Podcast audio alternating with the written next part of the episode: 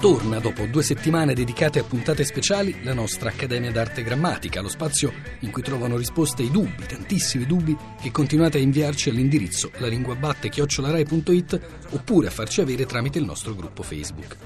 E torna a rispondere ai vostri dubbi Michele Cortelazzo, che insegna linguistica italiana all'Università di Padova, è accademico corrispondente dell'Accademia della Crusca e presidente del comitato scientifico della REI, la rete di eccellenza dell'italiano istituzionale, promossa dalla Direzione Generale della Traduzione della Commissione europea. Vanda Turchetta ci propone la sua testimonianza.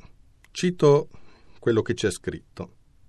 Qualche giorno fa, parlando con una signora di figli e dintorni, mi dice: Vedi, io cerco di essere una mamma non troppo lasciva. Le regole vanno rispettate. Da perbenisti dovremmo essere soddisfatti che una mamma non sia troppo lasciva, cioè licenziosa, lussuriosa, impudica, prendo la definizione dei vocabolari. Ma non credo che questa mamma amica di Wanda volesse dire questo. Voleva dire lassista, probabilmente incrociandolo con permissiva.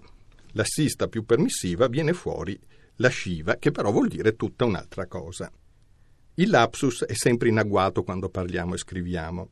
Una volta Gian Antonio Stella, che pure ha una scrittura accurata, è sfuggito che Fausto Bertinotti aveva concesso ai gruppi minori delle deleghe.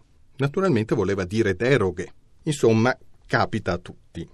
Ma allora stracciamoci pure le vesti se tante matricole universitarie nei test di accesso credono per esempio che dilapidare voglia dire uccidere a sassate. No, non è dilapidare, è lapidare che ha questo significato. Ma poi non stracciamocele troppo. Per stare in tema, chi di voi è senza peccato, scagli per primo la pietra.